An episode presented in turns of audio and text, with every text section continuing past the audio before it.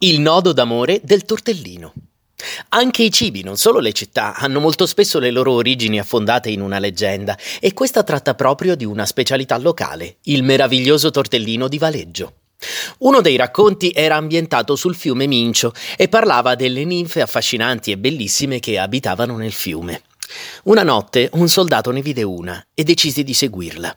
Lei correndo perse il mantello e grande fu la sorpresa dell'uomo nel vedere a quel punto una ninfa di bellezza straordinaria. Per entrambi fu amore a prima vista.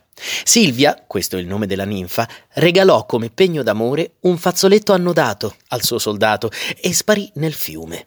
Ma un giorno, durante una festa, vide che una delle ballerine era proprio la sua amata ninfa i due si guardarono intensamente, scambiandosi il loro amore attraverso sguardi dolcissimi, dalla tenerezza infinita. Questo atteggiamento però fu subito notato da una donna, a sua volta innamorata del soldato, che immediatamente la denunciò come strega e la fece arrestare. Il soldato riuscì a farla fuggire, ma questo gli costò il carcere. Una notte Silvia gli apparve nella sua cella e gli chiese di abbandonare il mondo degli uomini. Lui ovviamente accettò e riuscirono a fuggire. Fu ritrovato sulla riva del fiume un fazzoletto di seta dorato, annodato, simbolo di amore eterno.